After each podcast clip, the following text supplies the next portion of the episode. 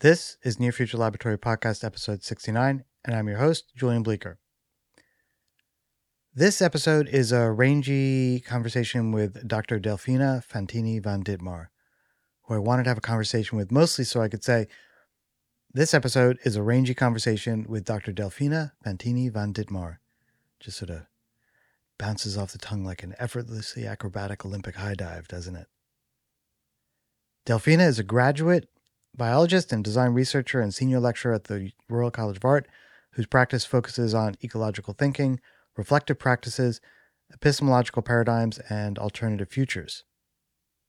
What's all that, you wonder? Well, we get into it. But before we do, if you're listening to this podcast and enjoying these conversations, please consider supporting the effort by becoming a patron over at patreon.com slash near future laboratory. That comes with access to the Near Future Laboratory Discord, which is where the hyper collaborative of curious creatives, probably exactly like you, are working on several design fiction projects. And if you're looking for something like an internship, like the old fashioned kind of extractive exploitative work experience, just join the Discord. Eight bucks a month, and you can become part of this wonderful community. Learn a lot about what design is, make a lot of connections with people. Patreon.com slash near future laboratory. Of course, if you're a commercial team or organization looking for a fresh approach to grappling with the future and its implications, just contact me directly, julian at nearfuturelaboratory.com, and we can discuss how you can engage in Near Future Laboratory, join organizations like Apple, Meta, Google, Hyundai, ADM, University of Michigan, Motional, Sonos, BMW, Facebook. I already said that one. And many others who have found design fiction to be an exceptional approach to doing the hard work of imagining harder. That was a total name drop, wasn't it? Okay. Oh, wait, one more thing. The second printing of the manual design fiction is making its way to our logistics department. This means that it will soon be available for pre order, so keep an eye out on shop.nearfuturelaboratory.com. This is a softcover edition of the same book that sold out in a matter of weeks last winter. If you missed out, you won't want to miss out again. Keep a sharp ear and eyeball out for notice in the coming weeks. Oh, one more thing. Again, the work kit of design fiction our super fun ideation imagination card set. If you don't have the 2023 edition, you'll want this for your collection of idea generation cards. This thing is like kettlebells for your brain. Nothing easy about having a super fit imagination. Just check in with Dre LeBray over at designfictiondaily.com. He's just practicing, and exercising, and working out with that work kit of design fiction. It's one of the best workouts money can buy. The work kit of design fiction will sculpt your imagination to a lean, developed, nicely toned bit of brain meat. Seriously, this is jogging only for your brain. We want more jogging, but for the brain. Okay, okay, enough of that. Uh, get over to shop.nearfuturelaboratory.com and check out all the things there. In the coming weeks, there's going to be a heck of a lot of new artifacts in the future. I can't believe actually how much stuff is uh, is inbound. Hey, Julian. It's a bit overwhelming in, a, Oh, in a wonderful how are you? way. Super excited about all this stuff. I'm good. Thank you. Thank you. Okay, now for real. My coffee chat Yeah. with Dr. Delfina Fantini van Ditmar. Thank you for coming so often to the RCA. Yeah, I just I just kind of get drawn drawn into it, um, which is cool. I, I I'm always like, yeah, cool, let's do this. And then when it starts coming, when it's like the day, it's like, oh man, I got so much on. Like, why am I doing this? And then it just know ends up being this. you mean. Yeah, and then, and then you go through it, it ends up just being awesome. You know, just the generally speaking. Oh, I don't know if it's just a thing with students, but like always when you when I share stuff with um, you know, the earnest, kind of eager students, and they're just full of hope and possibility, usually, or they just they just they just they they feel something, they hear something, and something that I don't know, you just feel like they get invigorated and they and sort of enthusiastic about I'm not even well I guess I guess it's the it's the stuff. It's the it's, the I don't know, like they see a window of of of opportunity for creative for for creative expression in some form. Yeah, no, it's really interesting. I mean, probably we were, I mean, I was there when you still had design interactions. Mm, So to me, it was something present, it was around. But for them, it's almost like a cult. Um, and then you have that book, but then you have all the people around. So they have that extra layer of curiosity that I think is, yeah, quite nice. Yeah. Yeah, I mean, I, I obviously I, di- I didn't go to the RCA, and I only visited like a handful of times. Um, what was that thing like? So when you when you say cult, I know you don't mean cult in the in the in the in the like Waco or something, but but but a, but it just like people feel some energy. You know, it's almost like it's almost um it's almost like the like this evangelical energy. Like what what is that? Like how do you know do you I think you know what I'm talking about, but like can we try to translate that into words? yes, I mean, even the building um, in Kensington, you had the floor where all this was happening. So it existed. Now they have the books, they hear the names, they quote it all the time. It's like a field that they know it's out there. Hmm. and they knew it was around but they just couldn't see it. And they keep you know perceiving it all around somehow also through stuff that are kind of older and were around. So yeah it's like a presence uh, that they don't quite fully get it. They get glimpses. Mm-hmm. and some projects here and there and the, the keyword but i don't think they they were not there in the scene. So they kind of have it as a very influential field but they don't know exactly what it is. They like to get closer uh, but they have very partial views on it which i also think it's it's nice because it's they're creating from very very limited understanding. Hmm. so they find their own ways of yeah using it and mixing it um, and it's a field that yeah many of them come to the rca for that reason.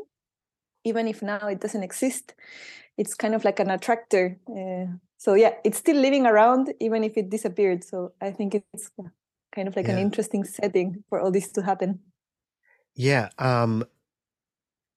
What? So when you keep saying it, so can you can you unpack that a little bit more? Like just from your perspective, I'm not looking for like the definition or what it says on the website or whatever. I guess there's nothing on the website, but you know what it would have said. Just like from your perspective as a as a as a practitioner and as a researcher, what is the it? Eight of the speculative design? I mean i think it really When you say when you're saying it, like you're feeling something. yes i mean i think it's that really interesting uncommercial opening to design and imagination.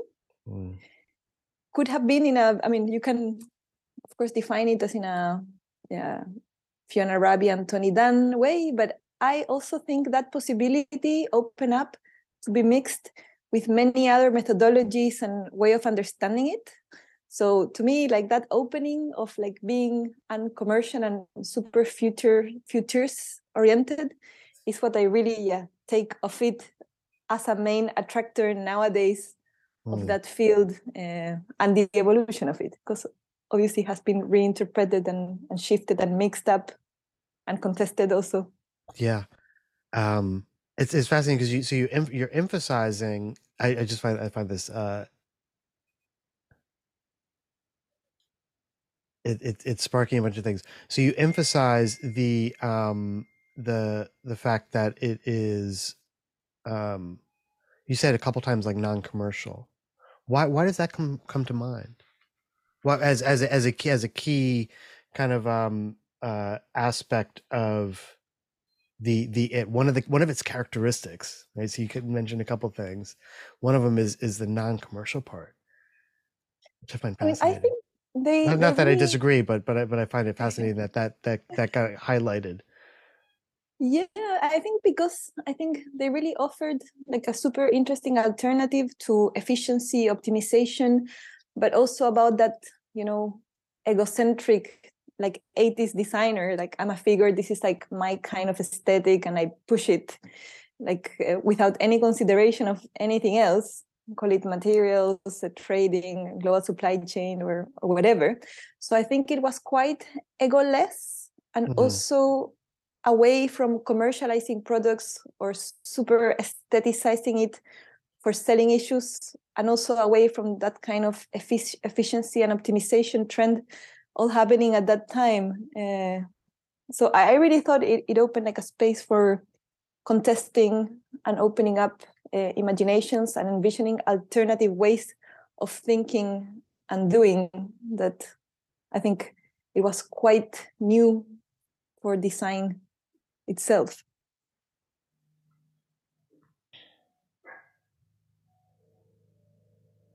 As in a way maybe uh, relating when you say you know um, design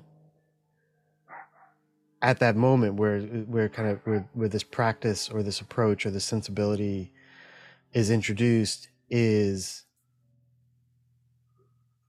um you know i guess different aspects of it as as, as commercial pra- industrial design in in the kind of purest sense or or graphic design as a commercial enterprise right? Not not for the expression of pure expression of of a creative instinct or impulse. It's like okay in the service of.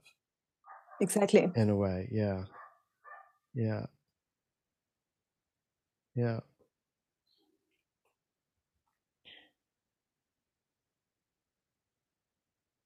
Yeah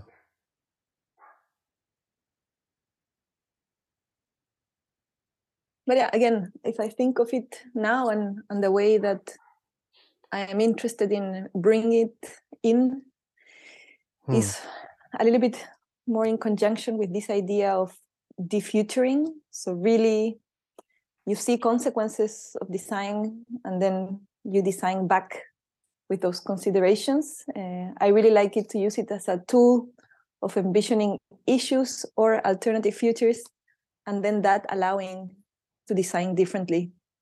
Uh, that's something that at the moment I yeah, I'm kind of very interested in in embedding it as a design practice, projecting, imagining, but then how that can actually really inform yeah, the way you think and do things.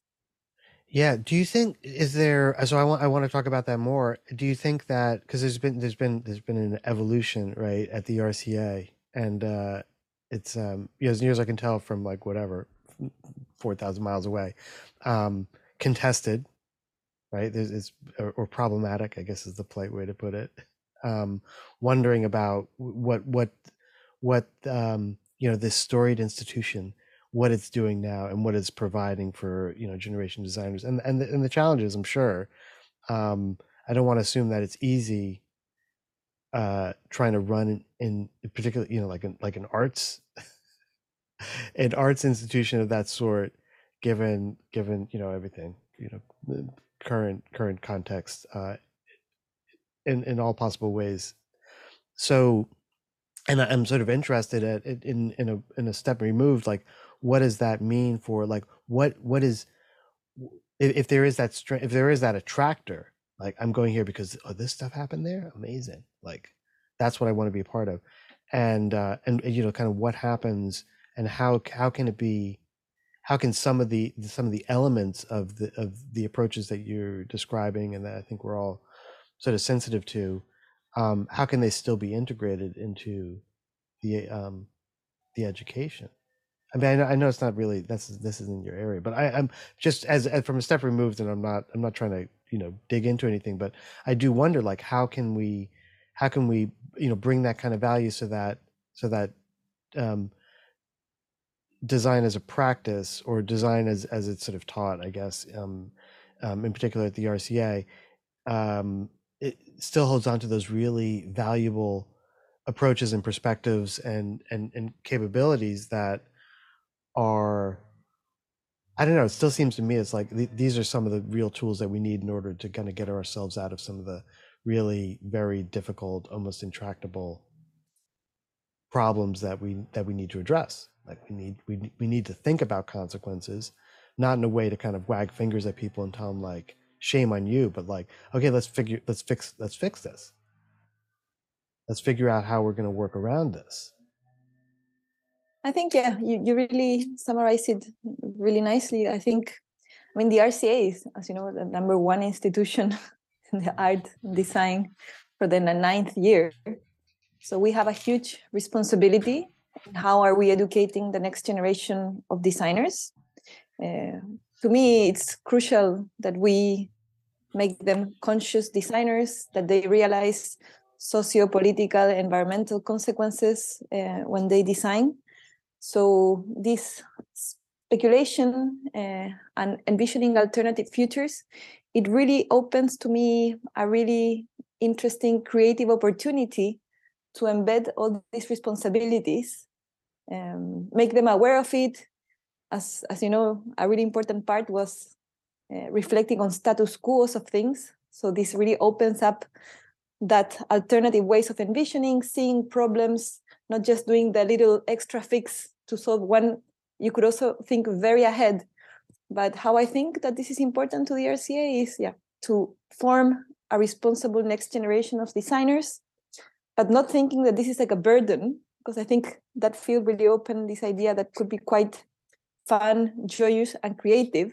Uh, so, so I think that's the the re real gaining of, of the field is the imagination attached to a creative responsibility and avoiding just like little fix, which is the next, you know, obvious little gap we need to figure out, but thinking very ahead, thinking completely different, and making the whole process, yeah, very creative and also very much informed by other areas and disciplines such as biology. Now there's a huge interest in AI, and all that has to be linked back to yeah, bioethics, ethics of AI, and and the responsibility that we have. So it is really exciting. At the same time, it's challenging. And the students now have a huge yeah, responsibility on their shoulders because we cannot keep designing careless about the consequences or just being a self-centered design in 2023. Yeah, I was, I was, it, it was great. I mean, it was great that you mentioned there's, there's, there's one, there's one thing you said. So all of that's beautiful. The, the, um,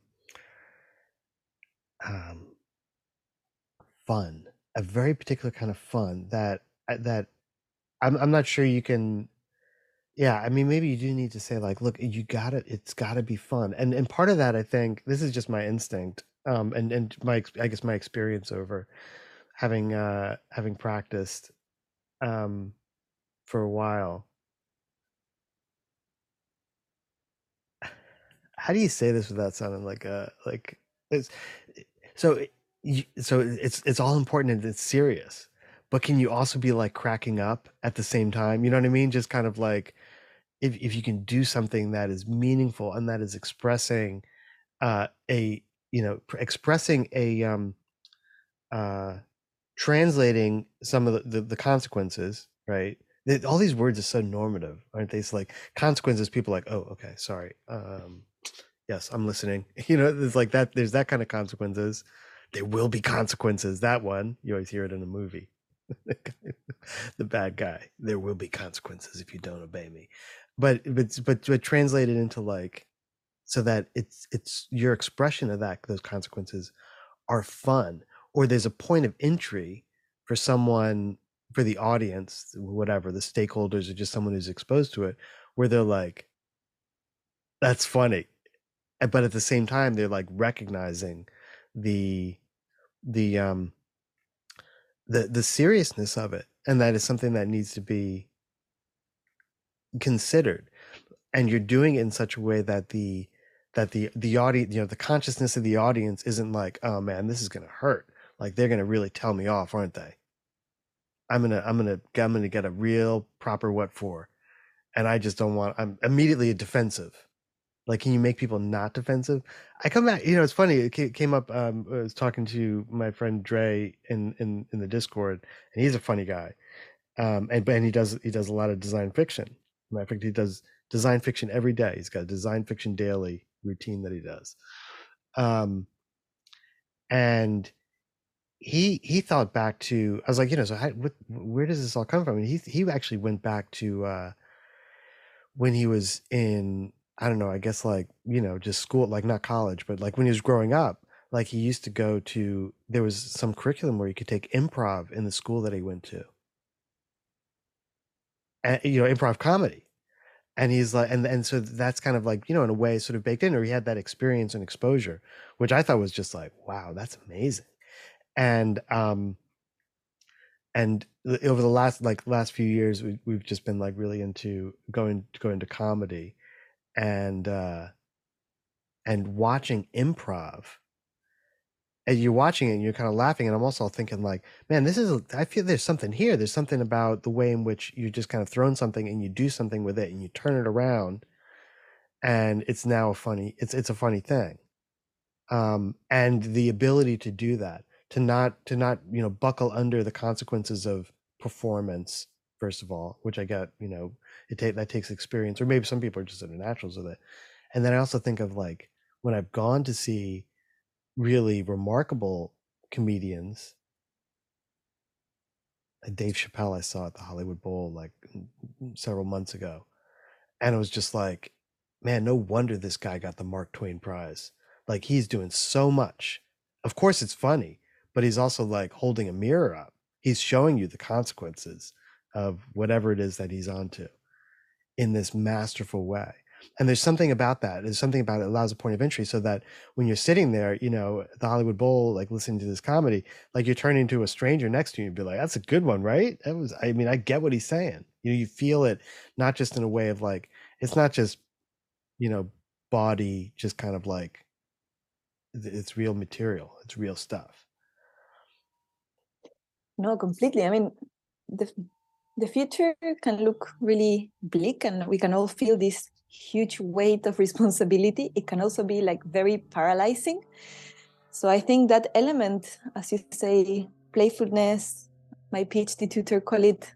You need an element of delight, even in your Mm. PhD thesis. Otherwise, you can just not keep doing this like for four years or or more. That's what like a PhD take so it can yeah it can definitely be an enjoyable creative project that is provoking that has some fun on it. Um, and just to give you for example an outcome of some recent research i did for the design museum i did an exhibition called a not too comfortable future.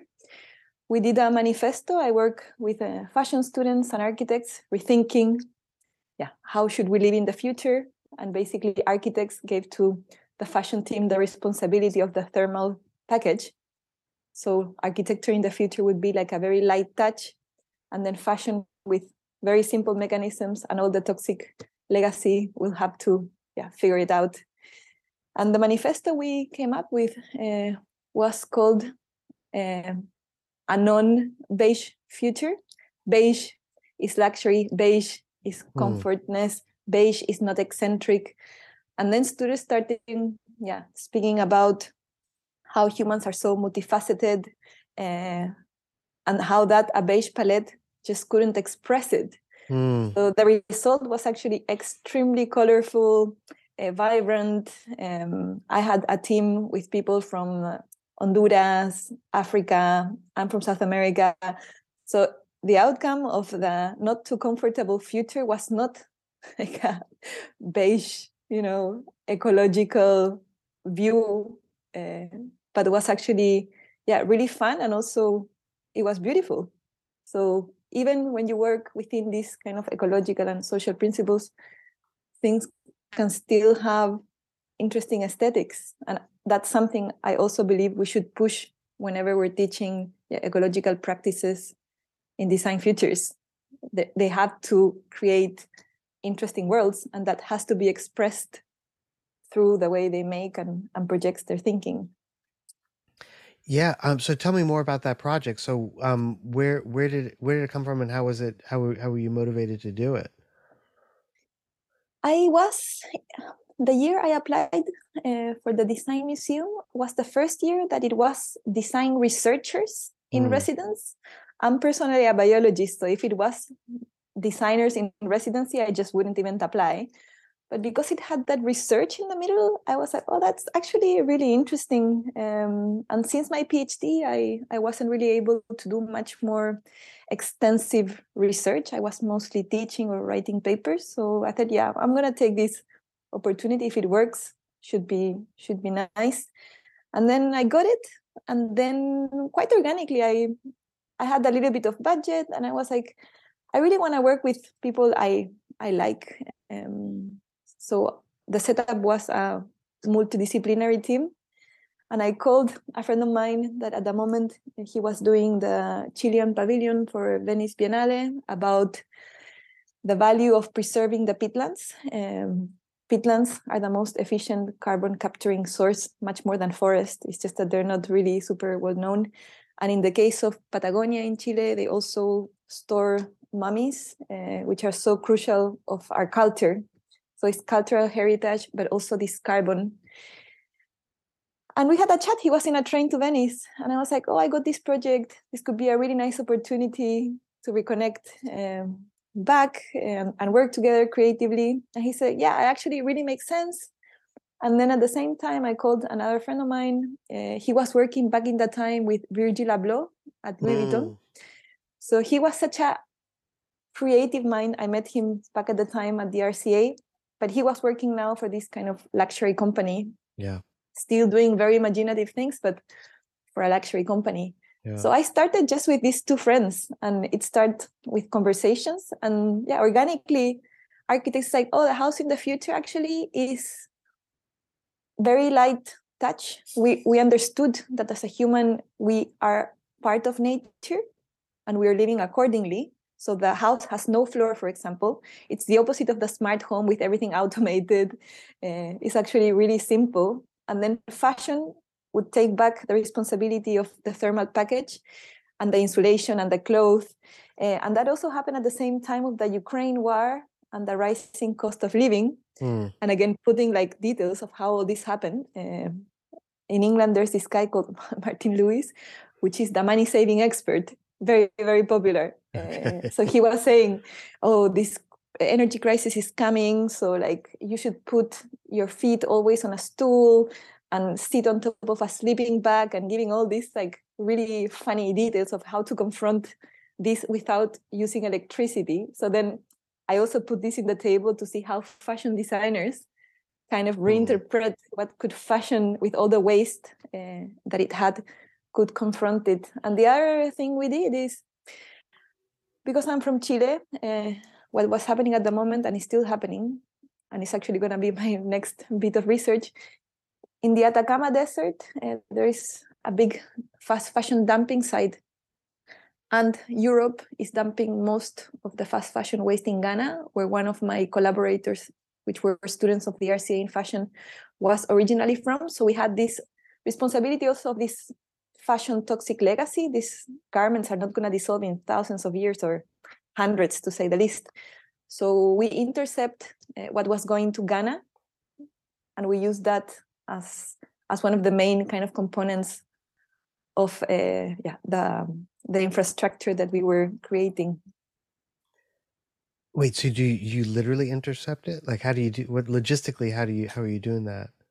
Logistically, these um, packages were going to be then sent to Ghana.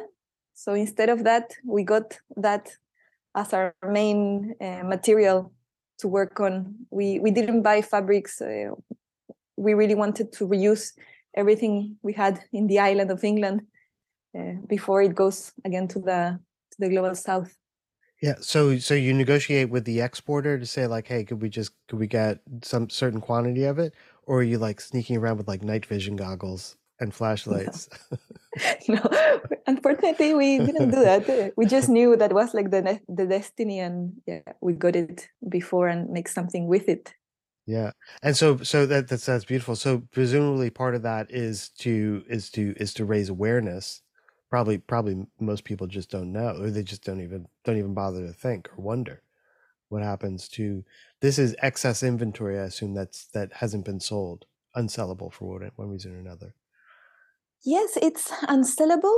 Uh, it's also returns and it's Mhm. also donations. You know, in the global north, we're like, oh, I don't use this sweater. For sure, this is going to be like super useful. I put it in Oxfam or any of these charities and use the check and have your house like much more empty. But what really happens is a lot of these clothes, for example, in the case of Ghana, it arrives and let's say it's it says t-shirts but just the outside is t-shirts and in, in inside it has like winter clothes that in ghana will never be used a lot Mm. of that is not even sold and either then it's incinerated or what is happening in ghana is it goes to the beach and then i saw the scene because again one of my students joyce I, I told her go and have a proper landfill exploration uh, so Mhm. she did all these beautiful videos in which you could see sleeves coming out of the sand all like Mm. tangled um, so it's it's extremely atrocious uh, what is happening there and again it's, it's synthetics so it's not going to dissolve in many many many many years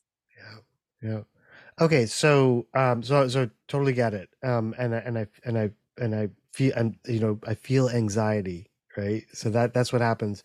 Um, so given your sensibilities and your your experience and obviously like your your enthusiasm and commitment to the to to not just this specific topic, but this this this reinvigorated approach to um solving the problem right? So there, there's there's some you know kind of probably like vague end goal that that feels like almost like man that is so big. Like how do we how do we um, invade the consciousness of the fast fashion consumer to be like okay no more. I'm not going to do this. Or or or, or change change the, na- the nature of the network. So it's like okay there's still fast fast fast fashion um but it it it's got this it's got this it's got this it's on this wonderful oval track and it comes back you know in the in this way. So it's not just living in the living in the you know mm, kind of like like a like a creature crawling out of the sand in some place that you don't have to bother even thinking or worrying about. So what do you do in a project like that? I'm not saying you have the solution you figured it out because it sounds like it's it's it's formative. How do you think about it and how do you approach it so that you're like man this is going to be amazing. This is going to be beautiful. Like people are going to love this. It's not going to just be like shame on you for wearing that t-shirt. Because people still want to wear t-shirts right? They still want the man this design just came out. Like of course i'm going to wear this. It's so cool. Everyone else is wearing it.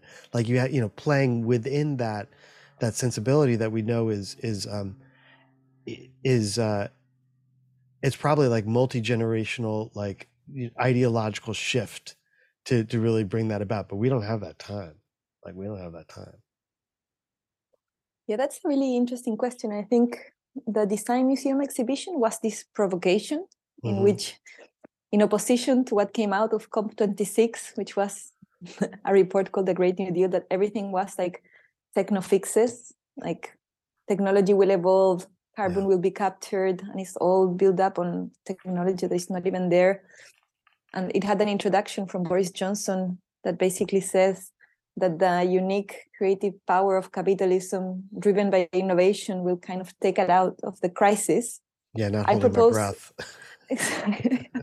I propose like we need to live in after comfort, and that after Mm. comfort notion it, it came from an architecture historian called Daniel Barber, in which he really claims that design is really part of this yeah, causal chain of organizing and aestheticizing the connection between comfort and carbon. So the proposal was a not too comfortable futures, meaning in the future there must be some some sacrifice with comfortness. And it came out in this kind of multidisciplinarity team uh, that was yeah very visual. And again it's in the design museum. The audience is quite broad uh, so it had to be um, yeah targeted for 12 years and above. So that was that uh, which was really interesting. And again it reframed from alternative futures and the way we work with things. Nothing was like rocket science. Everything was done through very very simple uh, mechanisms. But now i'm working with uh, Zowie Broach which is the head of program in fashion in the rca and savitri bartlett. She was working until now at the british fashion council. And what we would like to do now is actually to make a much longer research that we have a much um, deeper level one would be working with um, heads of these companies. Another layer would be change the fashion curricula. We cannot keep equipping students as if it was again like big times 2000s to make collection completely yeah um, not embracing the ecological and social crisis and all what fashion industry creates and also we would like to work now with communities in ghana and in chile mapping out yeah what, is really happening there. And we would like to do this connection between global south and global south to see yeah, how they're both kind of dealing with this kind of waste uh, colonialism. So the next chapter of the research will be much more yeah substantial uh, and really kind of tackling those three layers the business itself future of fashion education and the waste colonialism through the communities with the hope that all this will inform uh, policy making, but through design research. We would like Mhm. to still keep it uh, within yeah, design and not journalism, because you can go and take pictures of it. But design research brings very, very different uh, methodologies and insights. Remind me again what, what it was that your your PhD advisor told you that there needs to be. What was it? What was the word you An- used? Element of delight. An element of delight. Okay, I, I had I had something similar from uh, from from my advisors uh, when I was doing my PhD, which I which which was amazing. I mean, it's, I can still hear it very clearly.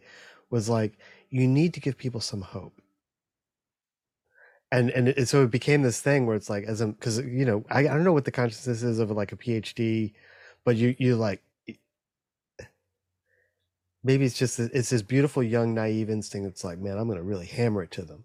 You know what I mean? Like it's gonna be it's gonna be critical, right? That's what I'm doing. I'm gonna be incisive, and I'm just gonna get directly to it. This is gonna be like I'm just gonna tear this thing apart surgically. And at the end of it, it's like it's almost like I mean the surgery image is like you need to have some bedside manner. You need to realize that you're talking to people. And I, I think I think you know it's back to that thing of like you can make people.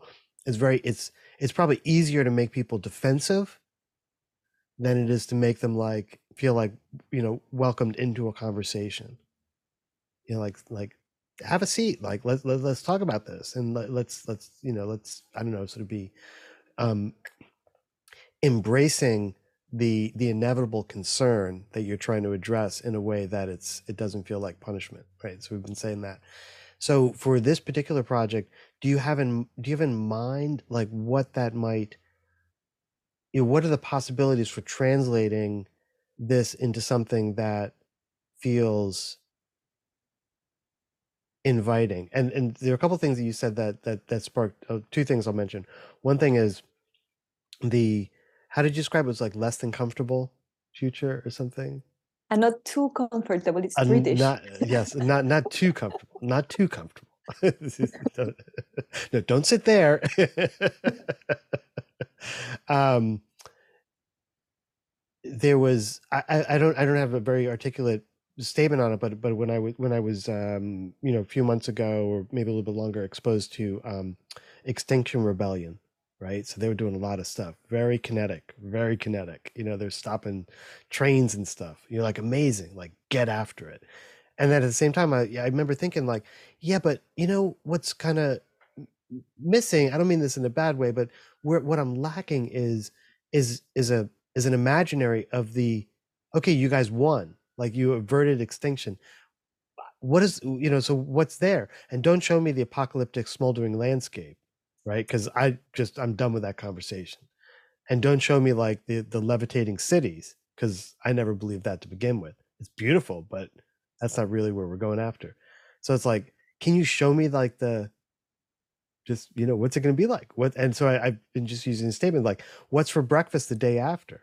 Like i'm not saying like what's the world like. I'm saying like well i mean i'm i'm i'm pretty sure in in most parts of the world there will not be coffee on the table because that's not coming around. And i'd even wonder talk, let's talk about britain if there's going to be tea because i'm not sure where that's coming from either. Forget your forget your uh i don't know. I guess you could still get mackerel right? So it's, it's, there's still fishing. But you know so like really what's going on? And how do you introduce it so that it's like actually you know what? Yeah that's what it's gonna be like and we all gotta you know we all gotta we gotta uh, steel ourselves for these the change in the in the nature of what is comfort. And and so i'm really fascinated by the possibility of intro how do you begin to introduce that? How do you do how do you do it in the same masterful way you know a dave chappelle would where it's kind of like yeah that's funny but yeah okay this is it this is what it's gonna be like. You're doing it in a way that, that invites someone in to the to to the world where they can they start to ponder it. You know it's not here yet but you're starting to feel into it in a way that like okay you know I, eh, you know actually it's not so bad. I've been thinking about it for a few years and actually it's not so bad. Like I, i'm i'm gonna i'm gonna do a little bit of more gardening. I've always wanted to do that. I'm going to I've been meaning to kick coffee, you know, or whatever. And um, they always said sugar wasn't good for you. Perfect. This is great. You know what I mean? Like find the way to kind of lead people in in this way where it's not all of a sudden, it's not like punishment. It's like it's a new kind of world. Okay, cool. And and and where are the beautiful opportunities for for the experiences that otherwise at a snap moment you would have been like, no, no, no, I don't want that. I need my coffee. Don't tell me there's no coffee. But you just start leading into it in a way. You see what I'm saying? I I really like, yeah, no, and I really like the idea of a new kind of world and connecting it back to creative practices. Mhm.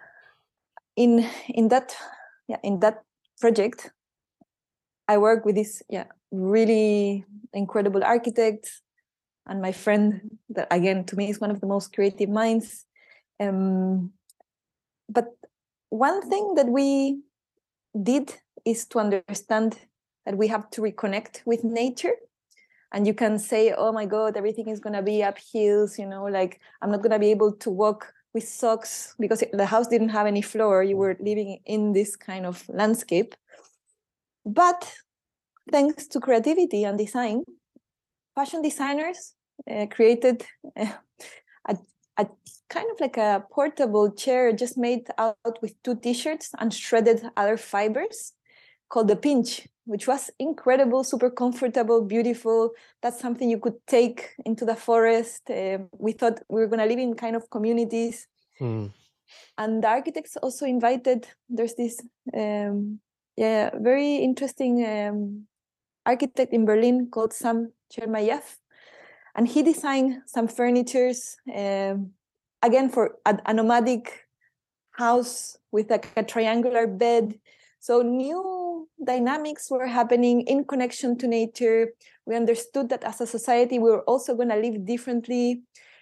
And then design happened ontologically with that new mindset. But instead of saying oh my god i cannot walk in socks we made the whole designs really appealing and interesting considering we will have to live differently. Hmm. so design was essential to find that yeah interesting path in this reconnection yeah, with nature and in inhabiting as you said a new kind of world Yeah, that's beautiful. There's so many things there. Um, the first, the first thing, one thing that comes to mind uh, immediately, it's like it's like I'm, I'm I'm I'm thinking of this like project that we're that we're doing. Um, that one of the um, Drew in the in the Discord um, has just gotten in front of. He's so excited to do it. It's like he was like, um, I've secretly always wanted to work in fashion. So like, okay, what's, what's going on here?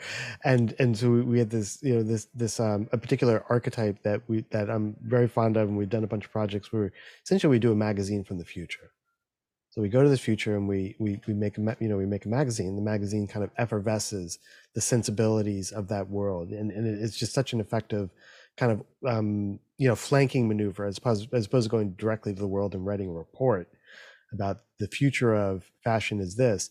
It's like you know what? Let's just I don't know what it is, but like if we start with the idea that we're gonna we're gonna produce a magazine as if we're an editorial, you know, we're we're, we're have to make a magazine. You know, this is what we need to do. You got to figure out what's going to be in it because look, there's a deadline and there's subscribers. We got to do this, and so we've been so we've decided to do a, fashion magazine from the future, and so it forces us to ask questions. You know, even down to like, wait, what is fashion in the future? What does that what does that idiom mean? and what does it look like and what does it feel like and all that kind of stuff and so the reason i'm saying that um i'm, I'm kind of putting you on the spot but is my I'm, I'm starting to feel it's like man it would be really cool to do like an interview with with you know you and your collaborators but doing it not as an interview to get behind the scenes of your project but as if this thing that you're creating you get it because you you're you're uh you know, we're both part of the the the Tony and, and Fiona cult. Um as as if you know this thing exists. It, you guys are either in the process of doing it or you've done it and you're reflecting back. So we, we it's as if we went to that world and we're in that world that you're creating. We sent a reporter and a photographer, you know, and we we interviewed you and it was like an article in this in this magazine that is on fashion whatever that means for the future. Yeah that would be really fun. And again i think as, as you pointed out fashion is is kind of by definition like the field of change. It's all Mm. about change. So i think by working there with all those considerations it's it's a very appealing way as you said the what ifs the what if Mhm. with such a degree of change with fashion students and that's why I, I really enjoy working with them. Because they have all this sensibility of what's happening and they're extremely experimental. Yeah. So i think when the setting is it's um it's relevant and it's not just like for the sake of the next season.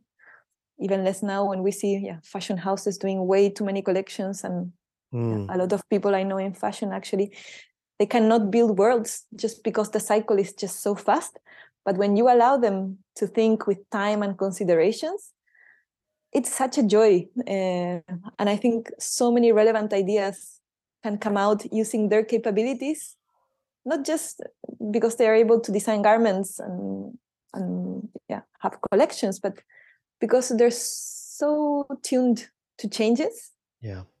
that they're yeah a very interesting yeah, group to work with. So yeah if you want to to put them in the what if i can definitely get you the, the invitation to have a session with them yeah the the other thing the other thing around that that that i find fascinating um as you're describing fashion because because i'm fascinated by it at at a at at a, at a bunch of levels. Like one of them is like you know quite kind of analytic and just trying to understand like what's going on. But then the the one of the curious aspects of this particular project um even in the doing of it is to is to think of the way to reinvest that term with it with just different meaning. Like it's almost like what i think is like you know what we- we call them futurists now but actually in the future they they are they are they are part of um, you know like a a, a um the the practice is is closer to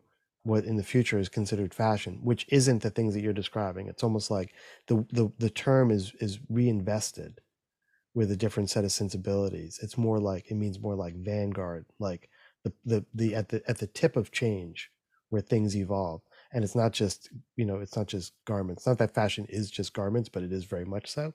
And it is very much um it's a you know an important i guess an important component of like of human expression in terms of like style. Um but maybe it's gone too far. Maybe it's just it's sort of forgotten itself in a way I, I really like that and I I mean I couldn't agree more and actually that's what I'm really interested in in thinking and especially now that I'm gonna be working with Zowie the head of fashion. It's what could it mean and how can we use these potentialities that these yeah kids have? Um Mm, yeah they yeah. they're so as you say into identity. They pick up things very fast. They project it in original ways. Yeah. So how those potentialities could be so valuable in the future and maybe as, as you were kind of implying from creating like another you know collection when the world is like flooded in you know excess of clothing how could they be part of the society with a crucial role just because they have all those skills? Yeah. That if we use them in in a much more interesting and relevant way considering the crisis mhm. Yeah who knows to what it can lead but they need to tune in to those potentialities and be used differently. Yeah. Yeah. I think I think it, it well I, I don't know for sure but I'd be, I'd be curious to like kind of just investigate where it is happening in that in the ways that you're describing. What what, what are you saying? So so even um there's there's someone else in the discord named Kemp who I've learned an incredible amount from and so has, has studied fashion and is really so the things you're talking about like his, his head's gonna explode. He'd be like yes yes yes um and the the the aspect of it that that I draw from uh, from the conversations that that we've had there has been yeah just as a, as a site of change as as a, as a site of sort of re-expression of things and i guess as i think about it it's like well there there, there are there's more than one. I mean, there are very, very many, I guess what you would call fashion brands or fashion houses or brands that are are kind of pushing in ways. So I think of uh, um, it, you know gar- garments that are that are not particular to any any gender. Just kind of clothing. And that's actually one area that we've we've like been exploring. It's like we've, we've there's been a focus on like workwear. So utility focusing on utility. And how can you make utility still expressive and not just um what was, not just beige you know it's like it's it's it's it's full of uh it's full of imagination and and color and whimsy and opportunities for actually articulating that yeah No, I, I agree. I think it still needs to be open for identity and for expression. I, I don't think the future should be a uniform, a beige uniform. A beige uniform. Um I, I got one question i meant to ask you like early on. How do you how do you get from from biology? I mean i think i think it's amazing um and just the the the um it's not even like multidisciplinary it's like cross disciplinary like transdisciplinary. What what what led you from biology to where you're at now I mean, it was, it's a really good question. I, I grew up in South America. My, my best friends were all into the arts, architecture, design. And I always really thought that's was going to be where I would end up architecture design. But then a, a year before I had to make the, the decision, I became super into neurons. hmm. And that year in biology, I had so much fun. I, I became like this kind of very geeky student, and I was fascinated by neurons. I couldn't believe how, from uh, cells, you can have a thought. So Hmm. how from living matter you can have a thought? And I was like, okay, no, I need to understand this. So it was quite crazy my decision because despite you know all my scene and my interest, I was like, no, I have to understand this. And I went to like a super serious university that took me like five years to like really get that degree out. Um, so I went through all of that. It was kind of, you know, different and tough. All my friends had a very different, you know, studying style. Like they were like listening to music, making architecture models, and I was like white coat lab. My friends were like super nerds.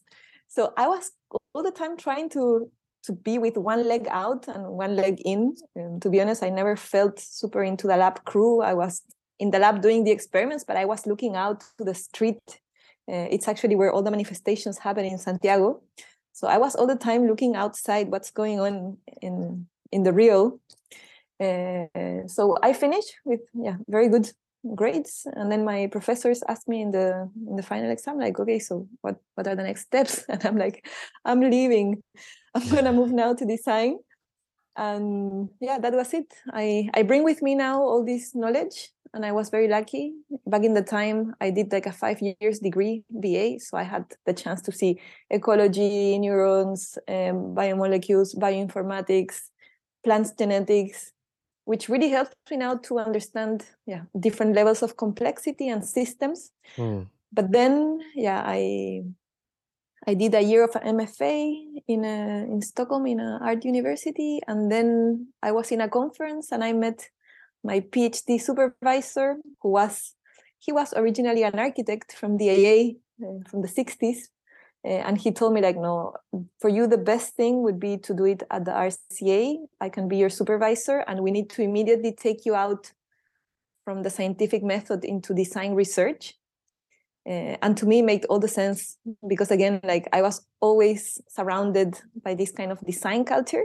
Mhm.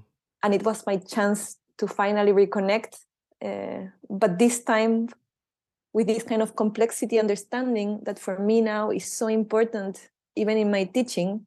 I mean my role in the rca i'm not like the cool tutor that is going to tell you like oh do this shape or like check this you know reference of this designer.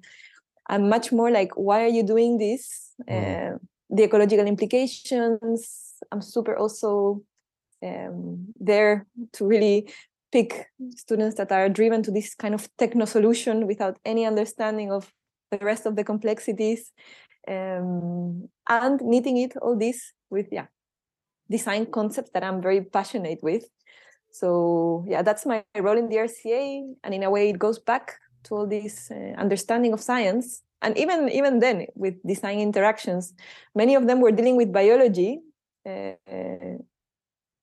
and many times i picked up some of them like actually missed out very fundamental understandings of like the biology itself uh, so also for that reason it makes sense that i remain in the rca as a scientist. Mm. many students deal with science. Science is not super easy to understand. You kind of need sometimes a couple of previous understanding of things and and now i'm able to give that and sympathize also with the creative minds and and like doing that Yeah. Yeah. So so that that thing at that moment when you when you talked to who was going to become your your thesis advisor and you said that it made they were like no no no no no we need to take you out of the scientific method. What was what what did you feel from that in terms of like why weren't you like no no no the scientific method is like I mean what are you talking about? You got to you got to have that. Like what what was it about that that made sense to you? i think i really felt the need of opening a, a creative path. Hmm. and science is so much about hypothesis objectivity replicability. So all that to me kind of sounded like a barrier to really move into yeah a more creative world that to be honest i kind of really missed it from the day one i started in science. I was always kind of of course doing the test uh, reading all what i had to read and performing as a scientist but my heart and and my scene was never that one. So for me it also came with a high degree of desire of escaping from that kind of structure that for years i was doing. Yeah. i still appreciate it. Like the rigor that i got from science is something that i i i super value. And now i'm create i mean i'm i'm in a creative world Uh, i move around that scene but to me criticality understanding of complexity and and the rigor that science gave me is is one of my biggest kind of contribution to why it makes sense that someone like me is around Yeah. Cool. That's beautiful. There's something there's something about yeah, I, there should be more of that in a way. Like that it's almost like what would the world be like if you either you wanted you either either side of the of the you know the CP snow divide between like creative and whatever the opposite is. If it's like no no, no you got to spend time over there before you can come over here. Either way. So it's like you want to be an engineer. That that's amazing. We need more of them. We got all these things that we need to build and fix. Go get go do go do a two year program, you know, and get a two year program in I don't know what it would be. Design, draw. I don't know what it would be. Fine art or something something that just lived over there. Maybe maybe don't even name it. Something where it's like you're going to be using um you you really you, you- would love to have you an engineer unfortunately like you know your imagination is a little bit weak we looked at your scores on the on the on the test for imagination a little bit low so still open and you're gonna you know, still get your scholarship but you got to spend two years over there and and you, you just kind of and, and enjoy it it's gonna be great it's not gonna slow you down you're gonna be so much better as an engineer if you uh if you do if you do if you if you if you study opera first. No but it's true and you know that happened to me in a way they put me okay now you're in the design field forget all what you know and i was in this super exciting place the desk around me people were building all the time and i was there like looking to the window in a complete paralysis and they would give me all these methods from design and of course i have a good memory you know i could repeat it to you but i didn't feel them at all Mhm. so my first uh, season in the PhD in the RCA with all this amazing creativity, I was completely paralyzed. It was not until like I would say a good a year and a half after that I could start doing a little bit more creative things with some kind of backup. Otherwise, I felt super silly Mm. I felt like I don't belong here. Like I don't want to do anything silly just to make, because I I was not that free with creativity. To me, creativity had to make somehow sense in something meaningful.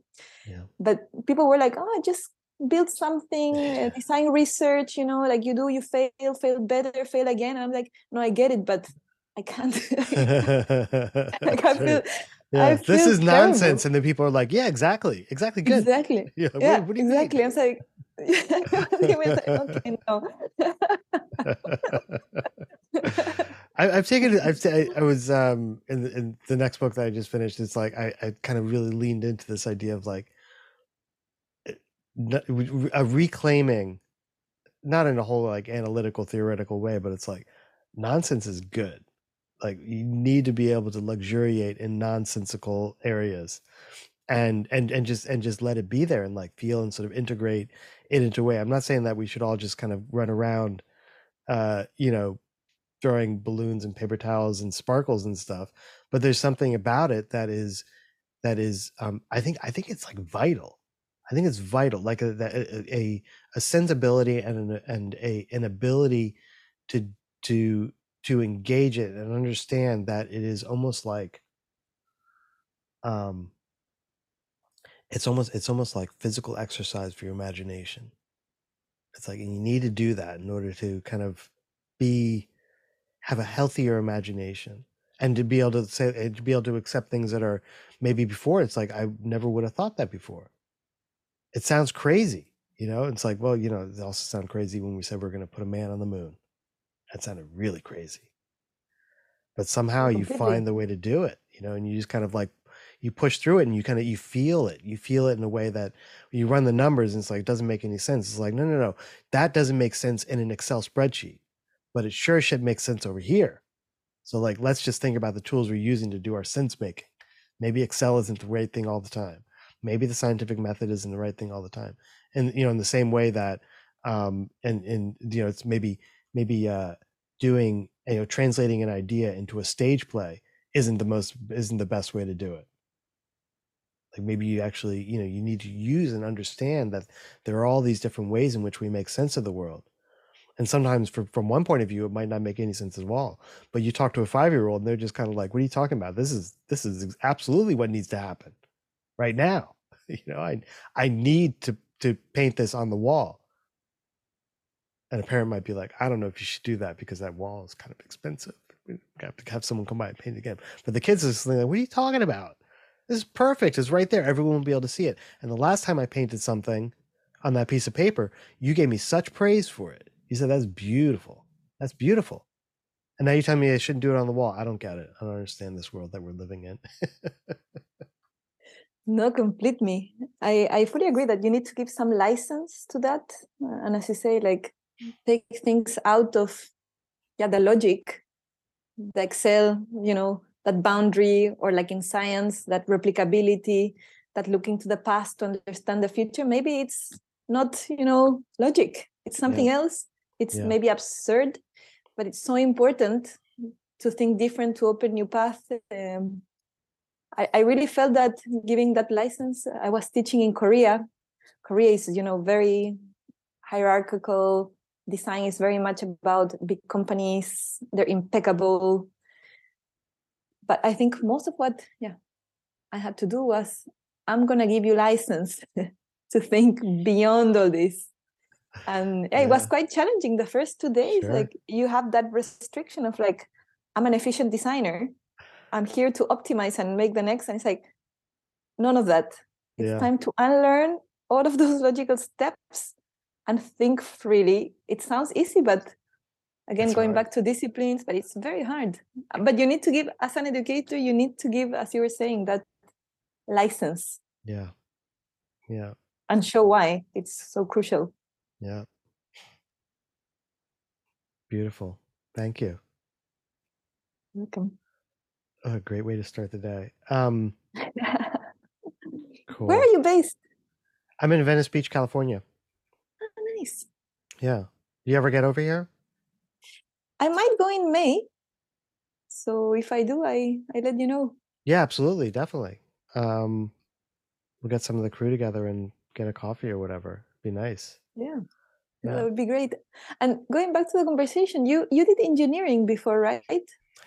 Yeah, I got a my, my bachelor's in electrical engineering, computer science, and then I did a master's that was um it was a little bit haphazard because I kind of talked my way into this lab uh which just needed researchers and then I matriculated into the into the master's program that the lab was around. So I w- it wasn't really even a plan. Uh, but it happened and, and it was amazing and it was this lab that was working on virtual reality. And so I was like, oh, this is really cool and then it turned out not to be so cool. But the but the the the interesting thing that happened in the context maybe similar to not not exactly similar but but roughly similar to your context is that when i was at the lab i became more fascinated with the the meaning that was created around virtual reality more so than the technology itself. Uh, the technology just seemed kind of like i mean you know you kind of get it. And it, it was um it was certainly fascinating. Like, ooh, check this out. This is great. This is uh, this is weird. I you know read about this stuff, and then um, but then I'd I'd be like turn around from like you know my desk and be like film crews from all over the world. I'm like, man, what is going on? Like, how does that happen? And so my my kind of naive interpretation looking back was like, you were an engineer who was like, no, all the value is in the is in the is in the work. It's in the computer program. It's in the hardware. It's in the the worlds that are built. But it really wasn't so much it was more in this effort to create a a cult of virtual reality by by you know That's media great. exposure and these kinds of these kinds of things. I get it at the time it was a little bit bewildering um but then then i started then i started talking to like other other faculty because it was it was great university university of washington seattle.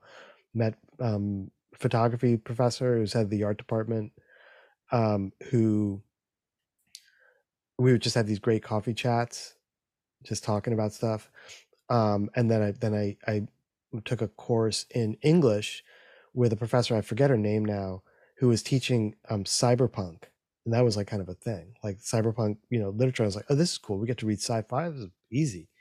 And um and uh and she was great and she invited me to go to a um a lecture she was like hey someone's giving a lecture i think you should uh, go see him, and it was Donna Haraway. And so I I sat in this lecture, wow. and I was just like, I'd I'd read her work, I didn't understand it, but I you know I tried really hard. I think we probably read it in um, in that class, and um, I just went up and talked to her because that's some, something my dad always taught us. He's like, just go up to someone. It doesn't matter. Just tell them it's like, hey, I, I enjoy your work. And we started chatting, and then then uh, she encouraged me. She's like, you know, you should apply to this PhD. And I was like, I don't know, it's humanities. I'm an engineer. She's like, well, I'm a biologist, and I'm a professor there. so I was like, okay, cool. Um, and that's what I did. Oh, that's a great story. And she's so great. Yeah, I read Yes. her and reread her and and the more I read her, I I get always really inspired by such a multifaceted way of thinking. I know. It's it's incredible. Yeah, yeah. And it's that multifacetedness that I think to a certain degree, like I aspire to kind of professionally and creatively, like never, you know, finding the ways to kind of draw in different kind of practices and di- I mean, basically different ways of knowing, you know, different epistemologies and, uh, and, and see what comes out of it. I mean, she's, uh, just wonderful at that. Yeah. Completely. There was a, there was, you sorry, go on. sorry. No, no, no, you. And how did you get connected with the design fiction, with the DI people? Yeah. Um it was I think it was it was mostly happening around so I, when I moved to Los Angeles to to be a professor at USC and so I was teaching in the film school and I had you know through my PhD program you know now at this point like I took a little bit of break from academia but then a bunch of friends and stuff were they were professors in you know in and around like Los Angeles and then down at UC Irvine and stuff. And so we would occasionally get together and and do essentially like reading groups. So if you're working on a paper you kind of share it around and we would meet i don't know once a month or something. And uh, bruce sterling one year was was at art center. And so he would come to these too and i got assigned to read something of his. And then we just kind of struck up a you know i don't know i was i was sort of in awe. I was kind of like oh bruce sterling hi sorry. Um and and so we just we just started hanging out and talking and we just found ourselves i asked him the question i was like can you do can you do um uh can you do sci- uh, like a material form of science fiction? Can you do science fiction that isn't prose like through stuff? And he was at art center and he was like uh he told me he's like yeah I'm, i was like what are you doing at art center? He's like oh, i'm learning design. I was just like whoa you can do that you know i, I thought you were Mm. done learning stuff i didn't really think that but i was like so i was like that's amazing he's learning and- and you could see the stuff he was doing things he was making and and and kind of integrating into the program. Obviously you know he wasn't a student per se but you know he was like amongst the students in the studio and stuff. And i was like man that's amazing. And so and so i so it was a question it's like what what is it what does bruce sterling doing design look like? And you know we see because he made he made some stuff it's all like weird things and i was like is that science? You know i wondered like can you do science fiction in this other mode not writing? And so i just became fascinated by it because it felt like it felt home for me because i'm a i'm an engineer i love making stuff product guy i had a pro you know built grew and sold a product company like i love that stuff but can i can i do it as a form of speculation you know of, of science fiction literally and it was before i knew about um di i. Guess i knew about like the program before which was interaction design because i had some friends who went through that. I didn't know there was this switch um, at the time i just wasn't paying attention. But i was also i was also i became i became enamored with Maywa Denki. And so there was this what is this guy doing? You know he's like making products. He's actually making products. Look there it is in a package. Amazing. What's what's this guy's story? And so and the and the world that he was building you know with the with the costumes and the and the product catalogs and even the there's one book that i have that's like it has the building and it was like this diorama and i was just like this is crazy. I love this. This is beautiful world building. I mean i didn't you know think of it that way but it's just like something was effervescing out of what what they were creating. So between bruce Maywa Denki, and then somehow somewhere I was you know I was introduced to um, design interactions and started paying attention to that, and then I was just kind of like really like oh my god, what is this is great, and uh, as you know I got an early edition of um, you know Hertzian Tales, the whole thing, so I was just in in it, and uh, at some at some point I think you know I wa- I was over there and we met.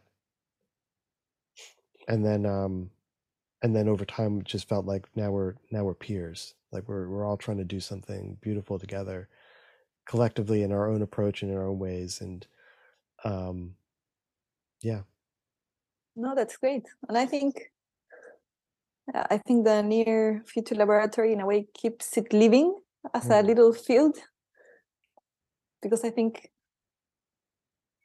people graduated and they're doing their own stuff here and there, but and of course uh, Fiona Raby and Tony Dunne are still around. Yeah. Yeah. But then as as a hub, let's say, I think it acts as a nice way of keeping it alive because at the moment it's very dispersed. Yeah. So I think that's really nice. Yeah, I'm I'm glad you I'm glad you mentioned that, and, and the reason I'm glad you mentioned that is because I, I've been I've been feeling um so it, it's nice to see that from from the outside that it, it feels like a hub, and I deeply appreciate that, and that that's that's cool. Like okay, something something I'm doing something right. Um, I want to be more purposeful about that, and it's it's less about it's it's it honestly it's less about like trying to trying to build the near future laboratory brand or something you know extractive like that. It's more like um how did someone describe it to me the other day when we were talking.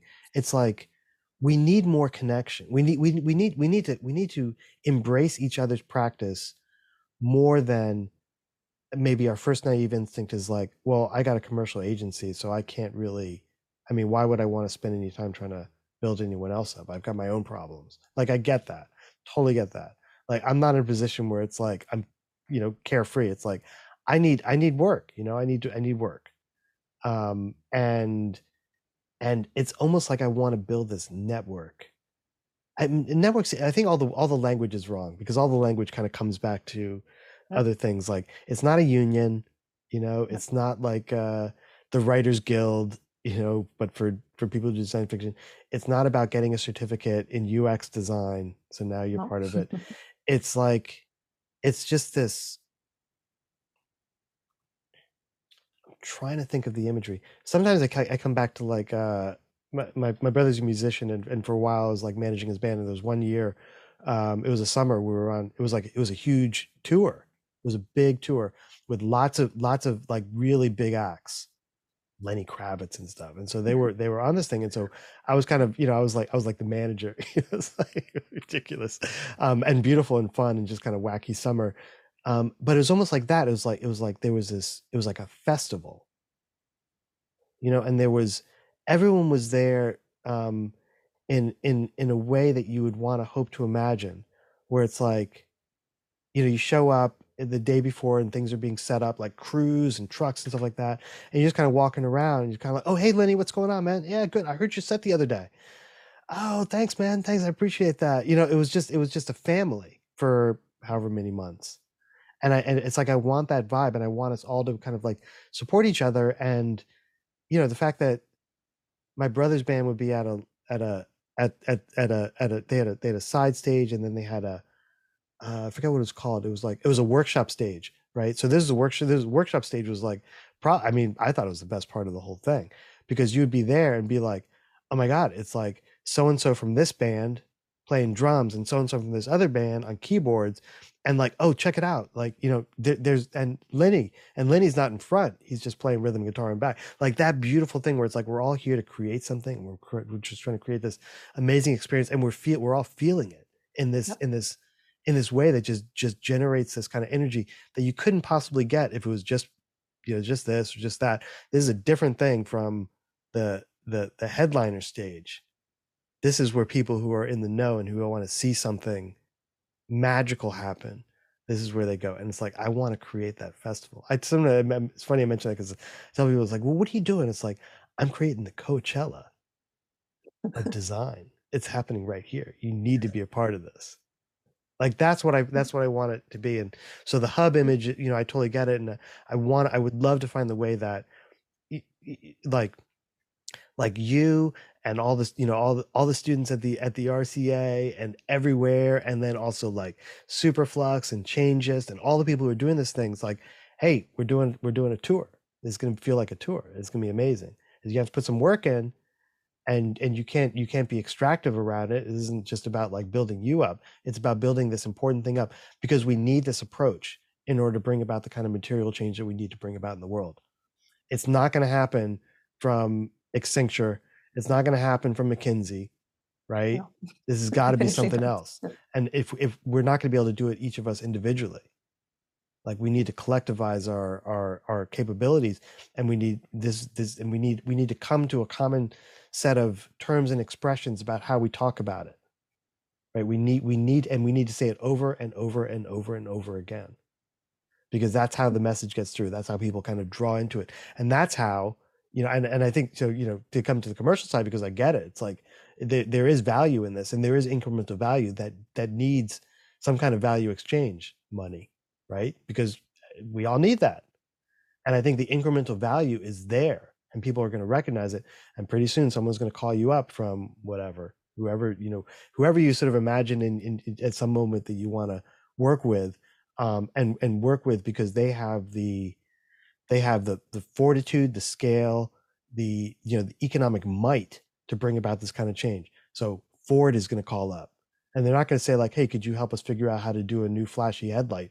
They can be like you guys you, you're able to do something that we're just not able to do and we feel like we need to go on a war footing because we need to really bring about some change in the world and we need you we need your kind of consciousness we need your kind of imagination we need your sensibilities because frankly we're a little bit a little bit behind the times, a little bit old.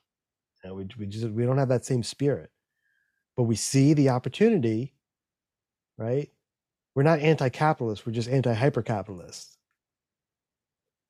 We need to do Yeah, something at a scale that's going to make things happen. But I really like the idea of the of the festival because in a way it makes all of us feel young, and the mm. idea of like okay, you go like as you say, like Lenny Kravitz go, but still Lenny Kravitz in what you say, like it's still experimenting with new with part of the crew and and getting some new things that he of course never thought he could. So Yeah. I think in that way I really resonate with the with the festival thing, like it's gonna make all of this diaspora feel again young and of course we all bring work but also we all crave new connections Yeah. which is why the setup or the festival in, in your words is it's so important because it's all there for new things with people that are feeling kind of young Yeah. Yeah. And and and the, and the and the, the connect and the the openness and the connection. So that, you know that was one thing that I that I that I really felt from that experience amongst you know it was just fun and wacky was was that was that kind of family vibe? Like we're all- you know we're all here and you and you see the same faces you know over and over and over again. And you you make new acquaintances and friends. And you know it's almost like i guess uh, i've never you know worked on a film end to end but it, it seems like it could be similar you know and then you see someone and then hey how, how's it going? Like i didn't see you at the last gig. It's like yeah i stepped off for a little bit just had to go go do some stuff at home but i'm back at it you know this is great. Okay man i'll see you at noon. Like let's get lunch you know and then and you're back it's just beautiful. It's just those kind of moments and and i think that i guess i'm feeling like uh, the the loss of connection to so many people in the practice who i who i deeply admire and it feels like i don't know like something happens uh, you know i get time passes and there was like the pandemic and stuff but also like i I- i don't think those are that that's no excuse i guess in a way for not having a deeper richer connection and and and a kind of um a kind of sharing that isn't transactional it's like a sharing because it's like we're tr- we're i think to a certain level within this practice we are more or less trying to achieve similar goals which is to make the world a more habitable place let's just say that. That's what we want to do. So am i going to be able to do it? I mean look at me like i'm i'm i'm, I'm just a guy sitting in his backyard studio. I can i can do i can do a little bit of it but i can't do it in the same way that if tim cook called me up and said like hey i've got access to a whole bunch of stuff. What do you need because I, i'm feeling what you're talking about. Matter of fact, i think i mentioned tim cook because i saw um i saw a photo of him at coachella. I was like festival. Okay there you go. All right. There you go. Yeah. that's the image. Cool. Sure. good stuff. Bye. Have a nice day. Bye bye That was episode 69 of the Near Future Laboratory podcast with me, your host, Julian Bleecker. And that was Delfina Fantini Van Ditmar. Super fun to say. Please consider supporting the podcast by becoming a patron over at patreon.com slash near future laboratory and know that you will be supporting the regional brigade in charge of defending the creative consciousness. Plus, keep the generators running that keep the near future laboratory Discord up and running. Plus, you'll get an invitation to the Discord, which is where we created three new books in the future that will be dropping in a few weeks, but are sitting right here on my desk. And honestly, I can't believe how amazing they look and feel. Never mind the uh, superlative content. Also, be sure to check out Dre LeBray's DesignFictionDaily.com if you're wondering, like, what the heck to do with the work kit of design fiction. That's something you can get over at shop.nearfuturelaboratory.com. Okay, that's all I got for now. Got to go run and check out uh, Yogi's awesome exhibit of the epic furniture collection he has that he actually exhibits in his awesome home. Thank you for listening. Seriously, God damn it, thank you. I'm Julian, and I'm out.